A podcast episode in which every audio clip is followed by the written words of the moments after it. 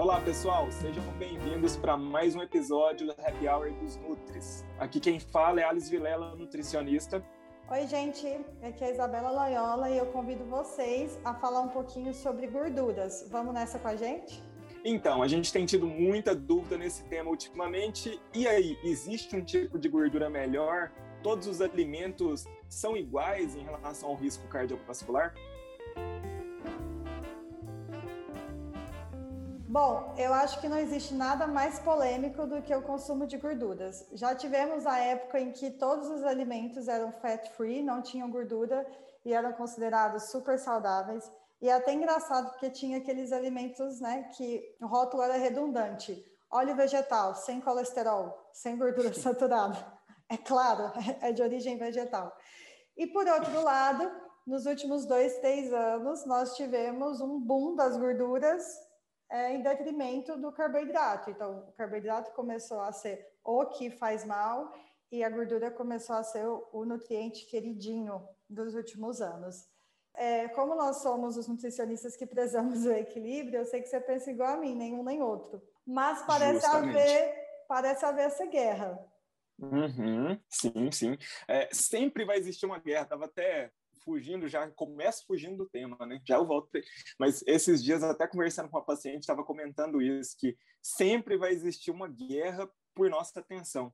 No caso da alimentação, muito, né? Sempre vai existir o nutriente salvador, sempre vai existir os 10 piores alimentos. E a gordura entrou nessa onda, né? Lógico, tinha que chamar atenção para alguma coisa. É o que você falou até no último episódio só tem três macronutrientes para falar mal ou falar bem. Ou é de carboidrato, ou é de gordura, ou é de proteína. A gente chegou no momento de falar mal da proteína. Antes era do carbo, antes era falava mal dela, agora é hora de falar bem, na verdade, né?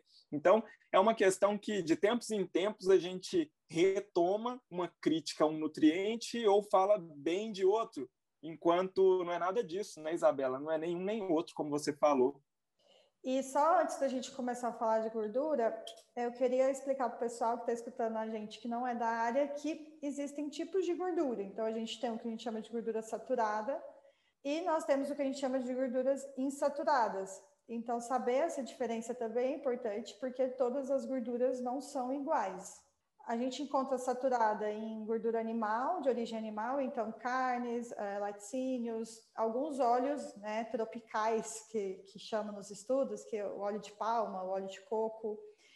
E tem também, e as gorduras insaturadas, né, na verdade, nós encontramos nos óleos vegetais, que a gente usa para cozinhar, azeite, é, abacate. Esqueci de algum alimento? Não, não, acho que não. Então é importante saber essa diferença, porque não dá para eu comparar o consumo de gordura saturada com o consumo de gordura insaturada. E aí é, uma, é a hora também que é uma segunda polêmica. Não, e o pior, né, Isabela? Porque você falou só do tipo de gordura.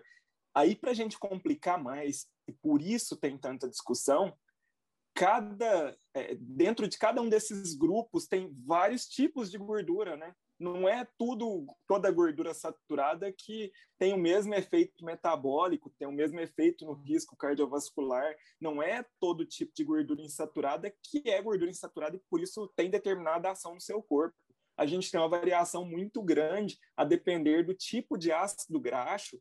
Ácido graxo, gente, só lembrando aqui também para quem não é da área, quando a gente fala em ácido graxo, ácido graxo é uma pequena parte que faz que forma a gordura. Né? Então, quando eu falo molécula de gordura, ela é formada por vários ácidos graxos. Ácido graxo, estou falando de uma parte de uma gordura. Pensa assim. Vou simplificar assim, Isabela, concorda? Concordo, exatamente. Por exemplo, o leite tem um tipo de gordura saturada diferente da gordura saturada da carne. Digo em proporção, né? O leite tem mais ácido graxo saturado X e a carne tem mais ácido graxo saturado Y. Os dois são ácidos graxos saturados, mas são diferentes. E por serem diferentes, podem ter impactos metabólicos, ou seja, na nossa saúde, também diferentes. Falando das saturadas, sobre o consumo de carnes, o que, é que você tem visto? Bom, Isabela, a gente até discutiu um pouco desse tema no último episódio nosso sobre dieta cetogênica, que é uma das estratégias do pessoal que acredita que carboidrato é a coisa mais negativa que existe para o corpo, né? E que por isso teria que fazer uma dieta que é quase isenta de carboidrato. Eu acredito que a carne, a gente falou um pouco disso lá, e quando falou também, acho, de é, dieta hiperproteicas, né, ali das low carbs, também entra, a gente acaba falando disso, né? Mas lá a gente estava com foco em outra parte da carne, que é até o nutriente principal que ela fornece, né? Quando a gente pensa é, em uma no cardápio habitual de um onívoro, que é a fonte de proteína, uma, uma fonte importante de proteína. Então, assim, qualquer coisa que eu diga aqui em relação à carne, não vamos esquecer que tem o outro lado positivo, é porque aqui a gente está focando mais na questão da gordura desses alimentos. Mas a carne é uma fonte muito importante de proteína e também de outros nutrientes, como, por exemplo, de ferro, né? uma das principais fontes de ferro da alimentação. Contudo, uh, a, a carne tem um tipo de gordura que não é, não vou dizer que seja ruim, não gosto desse é, dessa dicotomia, né, Isabela, de bom, ruim, mal, bom. Então, mas tem um tipo de gordura em maior quantidade que é, tem que ser limitado o consumo dele na nossa alimentação. É aquele que tem que ter menor proporção. Que no caso a gente está falando da gordura saturada, né? E aí eu já falo aqui, Isabela, da, do que a gente segue, né? Quando está planejando cardápio, que é buscar em, manter ali em torno de 10% das calorias do dia, né, das gorduras do dia, né, na forma de gordura saturada. Então, é, a carne é uma fonte de gordura saturada. Quando eu pego uma carne muito rica em gordura, ela vai ter uma proporção maior, então, de gorduras saturadas. Nunca é só um tipo de gordura. Contudo, a maior parte é gordura saturada. E essa gordura saturada, ela tem um impacto no risco de doenças cardiovasculares, né? Aumentando. E Alice, como nós somos é, goianos, eu falo que esse aspecto da carne vermelha, lembrando carne, a gente está falando aqui carne vermelha, ele fica mais importante porque aqui, para nós, o consumo de carne vermelha é o principal. Então, muitas uhum. pessoas nem variam, nem mal consomem frango, peixe, assim, muito menos. Então, ao mesmo tempo que não pode haver essa dicotomia, também será que eu percebo muito em consultório que as pessoas que eu converso, e mesmo na minha família, será que não é só carne vermelha? Então é muito mais pensar nessa na questão de diversificar para incluir mais consumo de carnes brancas, que também fornece proteína, que é o que a gente estava falando, mas aí tem um perfil um pouco melhor que o da carne vermelha. Então, é diversificar. E, e, as diretrizes de nutrição trazem isso. Reduzir o consumo de carne vermelha não é excluí-lo, mas também não é comer todos os dias, duas vezes por dia, almoço e jantar, de segunda a segunda. Justamente. Aqui em Goiás é muito comum, né, Isabela? É, a gente tem carne de boa qualidade em abundância, então, e, e mesmo nossa formação cultural né, alimentar leva a isso. E bom você ter falado até que a gente vai conversando aqui, esquece né, desses detalhes que são imprescindíveis de o que eu estou falando de carne. Quando a gente fala em carne vermelha, como a Isabela falou, está falando da carne bovina e da carne suína também. Não quer dizer que só exista gordura saturada nesse tipo de carne, não é isso. É, a gente tem gordura nos, nos, outros, nos outros tipos de carne e, por exemplo, no frango a gente tem também gordura, gordura saturada. Quando você pega ali a pele, aquelas partes mais escuras, né, tem um pouco mais de gordura. Então, assim, quando a gente fala da carne branca, é, a gente está falando daquelas partes com menor quantidade de gordura e do peixe, né? No caso do frango, as partes com menor quantidade de gordura, como por exemplo o peito. E a gente está falando também dos peixes que, alguns casos, como os peixes de águas profundas e frias, né? A gente tem até uma quantidade maior de gordura insaturada, né, Isabela? Que tem um perfil bem diferente, tal do ômega 3, né? Exato. O ômega 3 já foi o nutriente mais estudado do século, capaz. Isso é só um chute meu, mas teve uma época que tudo era ômega 3. Uhum, mas cada época é um. Então, é. já foi a vez do. Acho que já foi, né? Já do foi. ômega 3. Já foi. Aí é. trocou pela vitamina D e agora a gente está no intestino. Mas. Verdade. Nossa, a vitamina B. Peraí, só uma boa relação essa sua. Não tinha pensado que a vitamina D era a bola da vez em comparação ao ômega 3 há uns anos atrás. Ótimo. Justamente. O que, que você ia dizendo, mas. Mas o que a gente sabe, né? No fim das contas, o ômega 3, sim, ele, ele é um. A gente tem que consumir alimentos fontes de ômega 3, mas o que se questionou era a suplementação exagerada e, assim, sem o menor cabimento, porque não tem outra palavra. Todo mundo suplementando ômega 3 como se fosse salvar de qualquer risco de ter algum evento cardiovascular. E a gente sabe que não é bem assim. Por outro uhum. lado, é, as diretrizes falam que a gente deve consumir peixe, fonte de ômega 3, duas vezes na semana. Então, para indivíduos saudáveis, né? A suplementação ela existe e ela é possível, mas ela deve ser específica, deve ser individualizada. Mas o consumo todo mundo deve pensar nele. E eu sempre falo da sardinha, porque mesmo a sardinha em lata, e aí às vezes pode até, eu posso até discordar às vezes de algum profissional de saúde, porque fala, ah, é enlatado e tal. Mas, gente, os benefícios de consumir ômega 3, do custo-benefício, do preço, aí é a minha opinião, né? Vale a pena, pensando em saúde, você consumir uma vez por semana uma sardinha em lata, você não vai ter o prejuízo de consumo de sódio excessivo, porque aumentaria a sua pressão ou alguma coisa nesse sentido uma vez por semana. Isso, o, o impacto é nos níveis pressóricos é se você consome todos os dias ou quase todos os dias uma alimentação rica em sódio.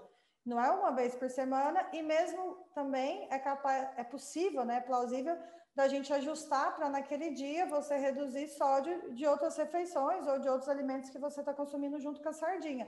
Mas é uma fonte barata e às vezes a mais acessível para grande parte da população de consumo de ômega 3 e muitas vezes fica esquecida.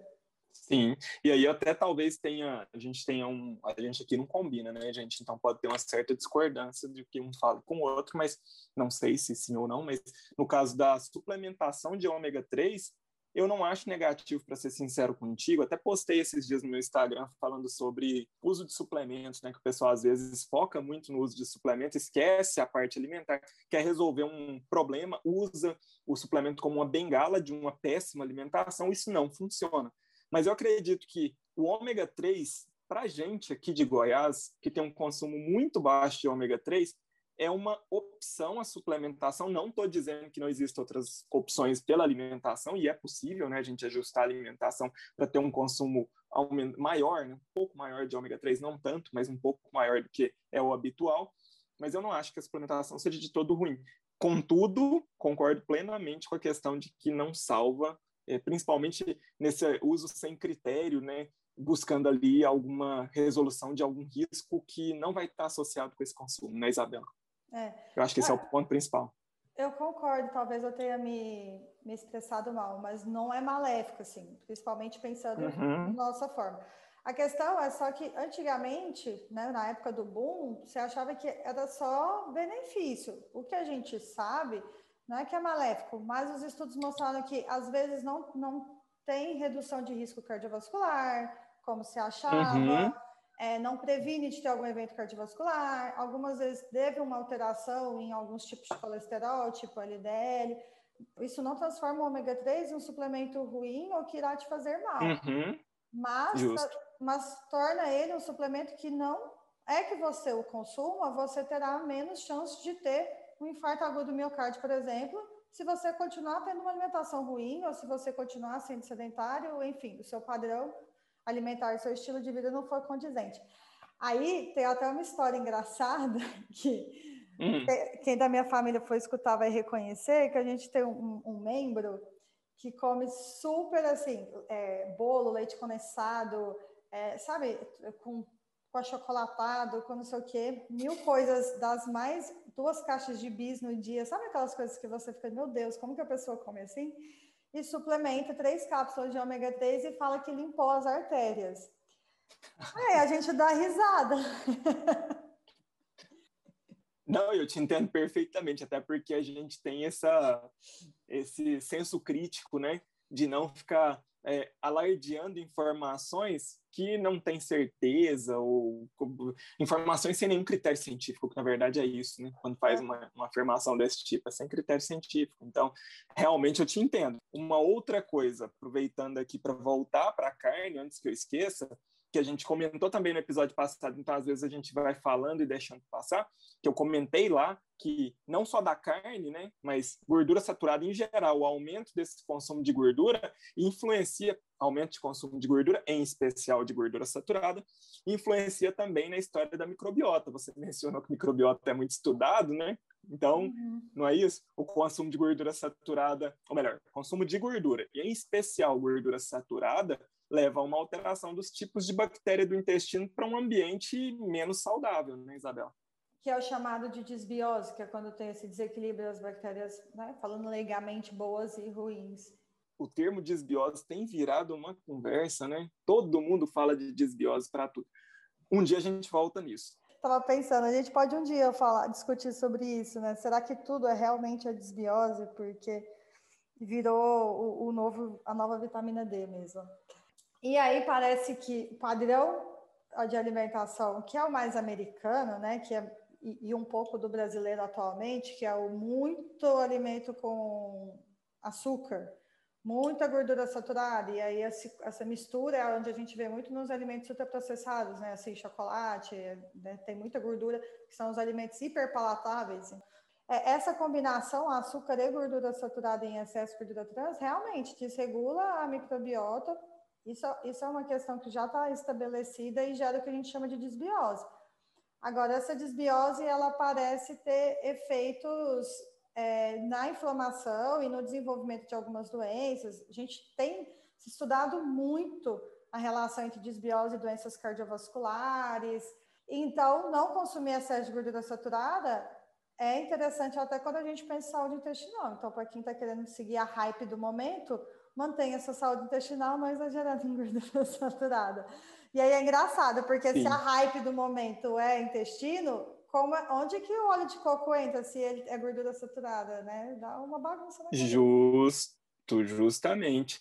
E só para a gente passar para o óleo de coco, falando um último ponto ali da carne, da gordura saturada né, na carne, é, os estudos mostram a questão de que esse consumo levaria a uma alteração de microbiota, mesmo, e aí um, um, dado adicional, mesmo um estudo recente mostrou isso, de 2020, se eu não me engano, 2019 ou 20, mostrou que mesmo quando o indivíduo consome é, altas quantidades de gordura e associada a isso alta quantidade de fibra, ainda assim tem uma alteração de qualidade dos micro-organismos no intestino dele. Então, só o fato de estar consumindo mais gordura, especial gordura saturada, já leva a uma alteração negativa.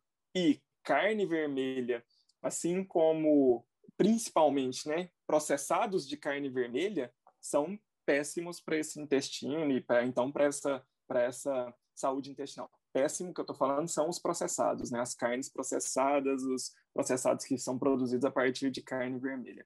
E a carne vermelha ainda assim mais negativa que as carnes ditas brancas que a gente comentou.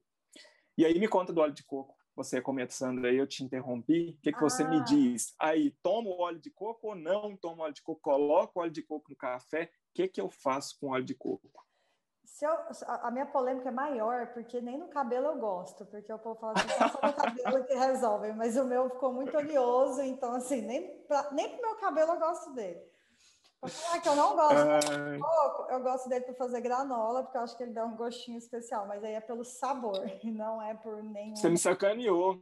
Eu já tinha a resposta pronta. Eu ia falar que era passar no cabelo, mas nem cabelo eu tenho, então era não, só pensando, mas nem deu certo no seu, pô. Todo mundo gosta, eu no meu que não deu certo. Mas é, o óleo de coco é engraçado porque as pessoas consideram ele um triglicerídeo de cadeia média, e aí por isso, então, ele não teria o mesmo efeito de gordura saturada. Tá, então, só parêntese, o que, que seria um triglicerídeo de cadeia média? Né? Seria um tipo de gordura que não tem o mesmo metabolismo que as outras gorduras saturadas. Aí não precisa explicar o tipo, mas por ter um tipo de metabolismo diferente, os, os TCMs, que são os triglicerídeos de cadeia média, não aumentariam o colesterol ruim, que é o LDL. Então, portanto, é, o óleo de coco seria uma excelente fonte de gordura, além de dar mais energia. Só um, um parêntese aqui antes de você continuar, deixa eu te cortar só um pouquinho. Para quem está escutando e não é da área, talvez fica vendo essa sopa de letrinha e fica complicado de lembrar, né? Quando fala TCM e tá.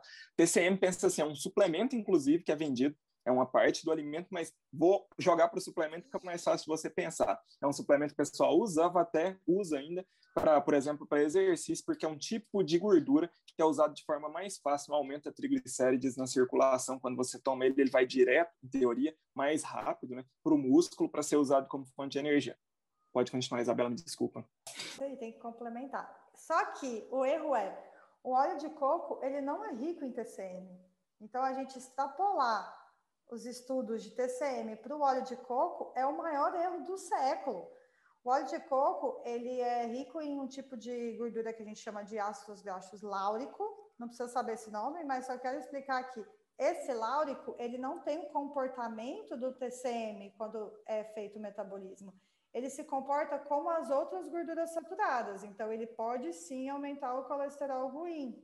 Então, o erro é uhum o óleo de coco, ele não pode ser considerado um TCM. Não sei quem falou que ele era um TCM, ele não é. Ele não se comporta em sua maioria, né? É lógico, porque assim, gente, a carne, o óleo de coco, ele não é só um tipo de ácido graxo, ele tem vários ali dentro.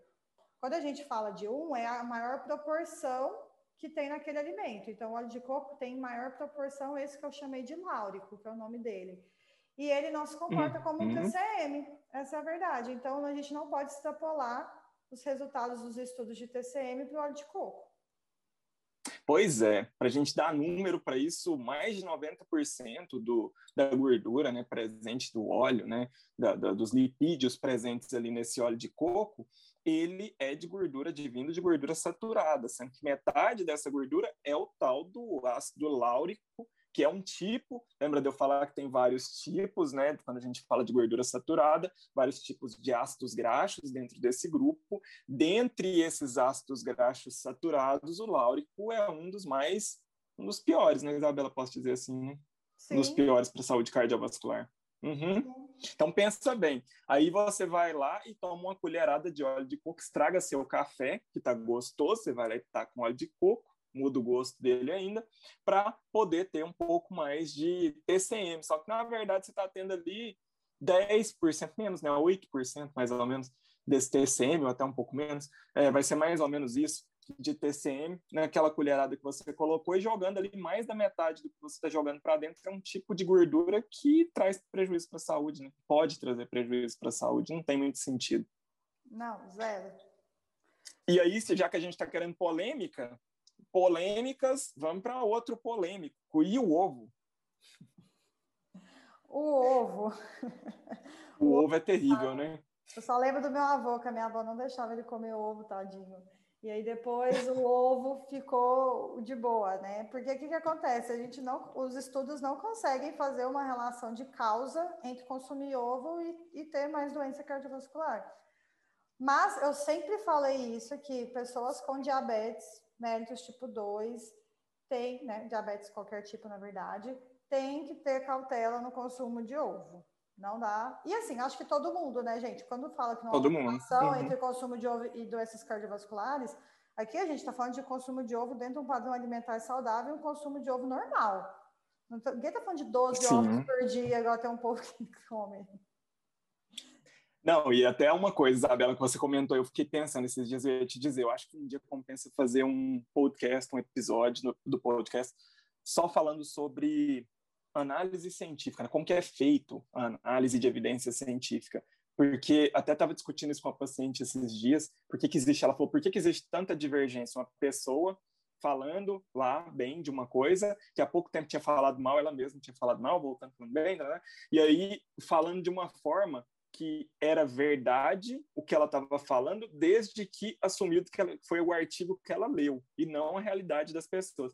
E a pessoa não sabe analisar isso, né? não sabe transpor informação é, de estudo, informação experimental para uma realidade clínica. Isso é muito difícil mesmo na prática da medicina baseada em evidência científica. medicina, no geral, tudo que trata de saúde, né? na área de saúde baseada em evidência científica.